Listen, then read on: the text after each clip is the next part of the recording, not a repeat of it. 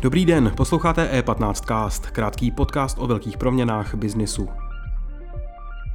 Premiér Petr Fiala ve svém projevu naznačil, že může dojít ke znárodnění Česu. Je to reálná možnost. Jak by to prakticky vypadalo a jaké má vláda plány se zvyšováním daní? O tom v dalším díle E15 castu mluvil zástupce šéf-redaktora deníku E15 Jan Novotný s ministrem financí Zbyňkem Stanjurou. Nejprve ale tip z webu e15.cz. Soumrak módních značek v obchodních centrech a stoupající hvězda dopravně dobře dostupných retail parků na maloměstech. Pandemie, následovaná válečným konfliktem na Ukrajině, uspíšila změny na maloobchodním trhu. Zatímco prodejci dámského oblečení a doplňků odcházejí jeden za druhým, o nájemce z řad diskontních řetězců a obchodníků s domácími potřebami nemají nově vznikající nákupní parky nouzy.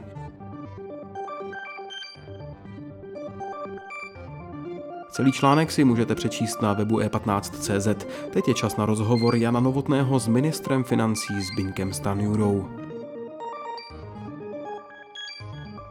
Vítám ministra financí Zbyňka Stanjuru. Dobrý den, pane ministře. Dobrý den.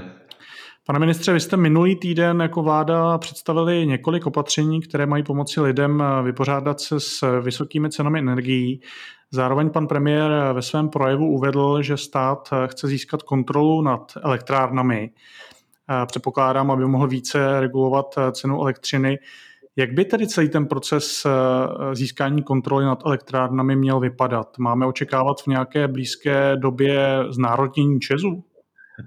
Tak hlavně neočekávejte, že vám takhle veřejně řeknu, jak budeme postupovat v konkrétních obchodních případech. To si myslím, že eh, není vhodné. Je to jedna z variant. Přemýšlíme o mnoha cestách, jak zvýšit energetickou bezpečnost České republiky a současně, jak mít případně v dobách krize, protože my, my jsme v době krize, aby vláda, respektive stát, měl větší vliv na na tvorbu, na tvorbu cen, protože v současné době, když vidíme ty mimořádné vysoké ceny energií, tak jasné, že tady se setkává eh, několik vlivů, jednak vliv ruské agrese na Ukrajině, potom jako z toho vznikají nervozita na burzách, vznikají obrovské výkyvy, eh, volatilita cen je obrovská, a stát má vlastně velmi malé možnosti, jak do toho procesu zasáhnout v těchto krizových dobách. Myslím si, že v normálních dobách není ambice státu, aby provozoval eh, firmy, které nepotřebuje ke své činnosti. Jiná věc je, jakou,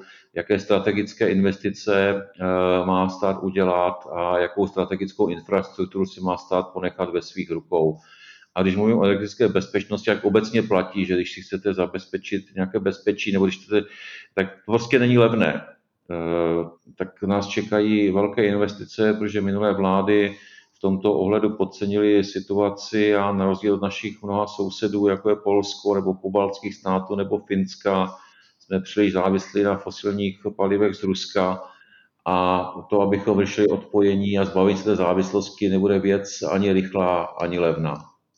Vy jste říkal, že vláda nebo stát má několik eh, variant, jak může postupovat. Eh, je jednou z těch variant i rozdělení hm, té polostátní společnosti ČES. Eh, vlastně o tom se mluví už několik let. ČES se na to připravuje minimálně od toho roku 2017, kdy tento plán byl poprvé předložen. Je to jedna z těch variant? Určitě je to jedna z variant, to já nezakrývám, ale přesně jak jste říkal, ten eh, původní projekt a původní myšlenka byla z roku 2017, tam podle mě byly jiné motivy. Myslím si, že například otázka jedné energie, energie byla v rámci eh, Evropy vyřešena ke spokojenosti České republiky, že tehdejší motivy podle mě bylo eh, vyčlenit jadernou energii kvůli horšímu způsobu financování ze stran bank a finančních ústavů. Eh, takže je to jedna z variant, ale k tomu, abychom takový krok udělali, potřebujeme dostatek analýz, dostatek čísel, eh, nemůže to být zbrklé rozhodnutí. Eh, současně ČES je společnost kotovaná na burze, tak si myslím, že, že i představitelé vlády mají být velmi opatrní ve svých, ve svých výrocích. Pokud jsem dobře zaznamenal výroky představenstva na včerejší valné hromadě, tak vlastně bylo přislíbeno, že potenciálně nějaký projekt by mohl, být, mohl by být představen za rok na příští valné hromadě.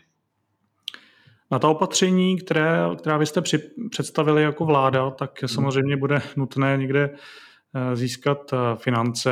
Pan hmm. premiér už odmítl zavedení sektorové daně eh, na energetické firmy, ale zároveň v souvislosti s těmi vyššími zisky energetických firm uvedl, že by bylo dobré vytvořit nějaké solidární prostředí. Co to přesně znamená solidární prostředí? Co si pod tím mám představit? Jak chcete energetické firmy přimět k tomu, aby byly více, více solidární s lidmi, kteří musí platit vyšší účty za energie?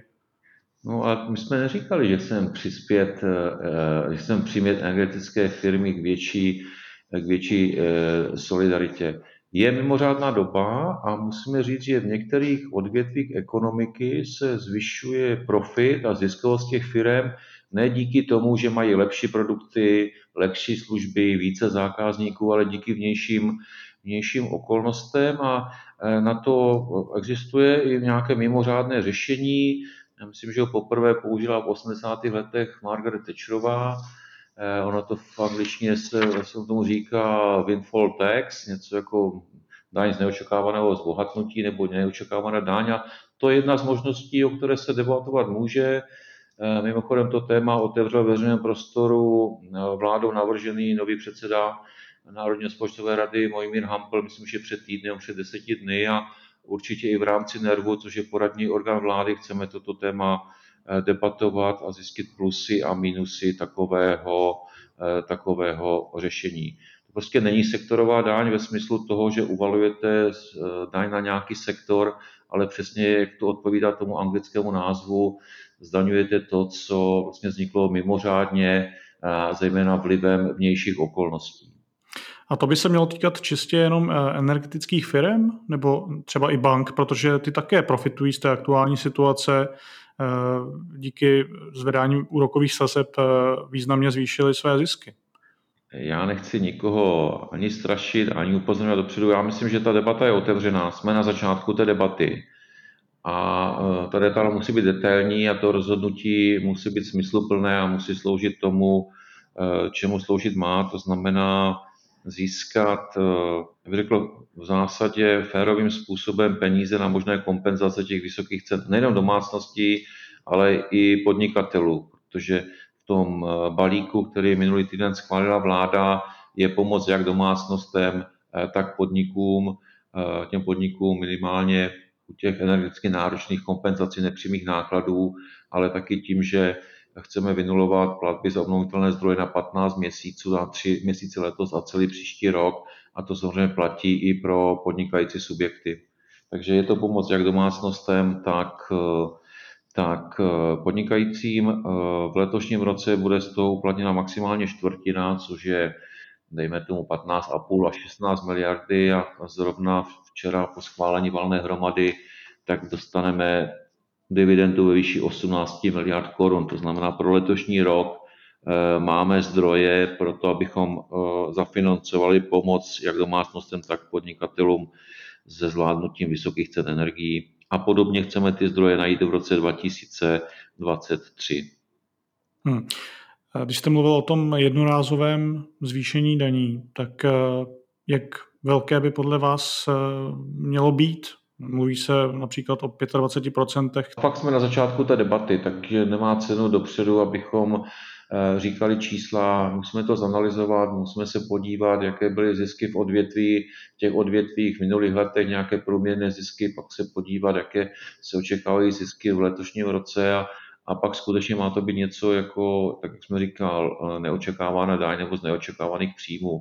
Takže zatím jsme na začátku debaty, ani není jisté, jestli k takovému kroku vláda nakonec sáhne. Ale myslím si, že v mimořádné době je třeba proskoumat i mimořádné prostředky. Ale zatím nebylo ani rozhodnuto, že to vláda použije, respektive navrhne parlamentu, že to není věc exekutivy a už vůbec ne, nejsou domluveny a prodiskutovány parametry Eh, takové, eh, řekl, mimořádné daně. A co se týče eh, daní fyzickým osobám nebo z příjmu fyzických osob, stále počítáte s tím, že tyto daně zvyšovat nebudete, že se nebudete vracet k těm no. vyšším daním, k superhrubé mzdě a tak dále? Stále s tím počítám, nepřemýšlíme vůbec o tom, že bychom se vrátili na to zdanění roku, myslím, že poslední rok byl 2020, kdy 2019, v roku 2020 platí snížené, snížené daně a zejména v situaci, kdy máme tak vysokou inflaci, kdy vláda vlastně kompenzuje jenom část zvýšených nákladů, tak představa, že lidem, jestli se vezmeme víc peněz, to a víc je zdaníme, je podle mě představa chybná. Ano, teoreticky by to vypadalo lépe, že bychom měli vyšší příjmy ve státním rozpočtu, ale stejně bychom ty peníze potom přerozdělovali. A současně bychom lidem v průměru 7% čistého odebrali a zhoršili bychom eh, to, jak zvládají tak vysoké ceny a tak vysokou inflaci. A eh, cílem České národní banky, ale i vlády musí být co nejrychlejší zvládnutí vysoké inflace a dostat inflaci na nějakou normální úroveň, eh, protože ta vysoká inflace vlastně devastuje úspory, které, kteří lidé mnohdy celý život eh, vytvářeli. Takže jako ODS odoláte těm tlakům vašich kolečních partnerů na zvýšení eh, daně z příjmu fyzických osob. Eh, vaši koleční partneři, zejména Piráti a Lidovci, o tom už otevřeně hovoří, že by to bylo jedno z dobrých řešení vrátit se třeba i k daňové progresi. Eh, tak daňovou progresi máme, že máme dvě sazby, takže daňová progrese je. Musím říct, že jsem ten tlak nezaznamenal. Možná někde v médiích, ale na politických jednáních, až u, ať už přímo na jednání vlády nebo politických jednáních mezi vládními stranami, zatím taky požadavek ani nápad ze stran našich koaličních partnerů nezazněl. My jako koalice spolu jsme kandidovali s nějakým programem, ale současně říkám, že ve sněmovně vlastně není žádná strana, ani opozice toto nenavrhuje, takže Nemyslím si, že by vůbec v tomto volebním období některá ze stran zastoupených v poslanecké sněmovně přišla s takovým návrhem. Děkuji za rozhovor. Děkuji za pozvání. Hezký den. Díky za pozornost. E15cast můžete poslouchat ve všech podcastových aplikacích a na webu e15.cz.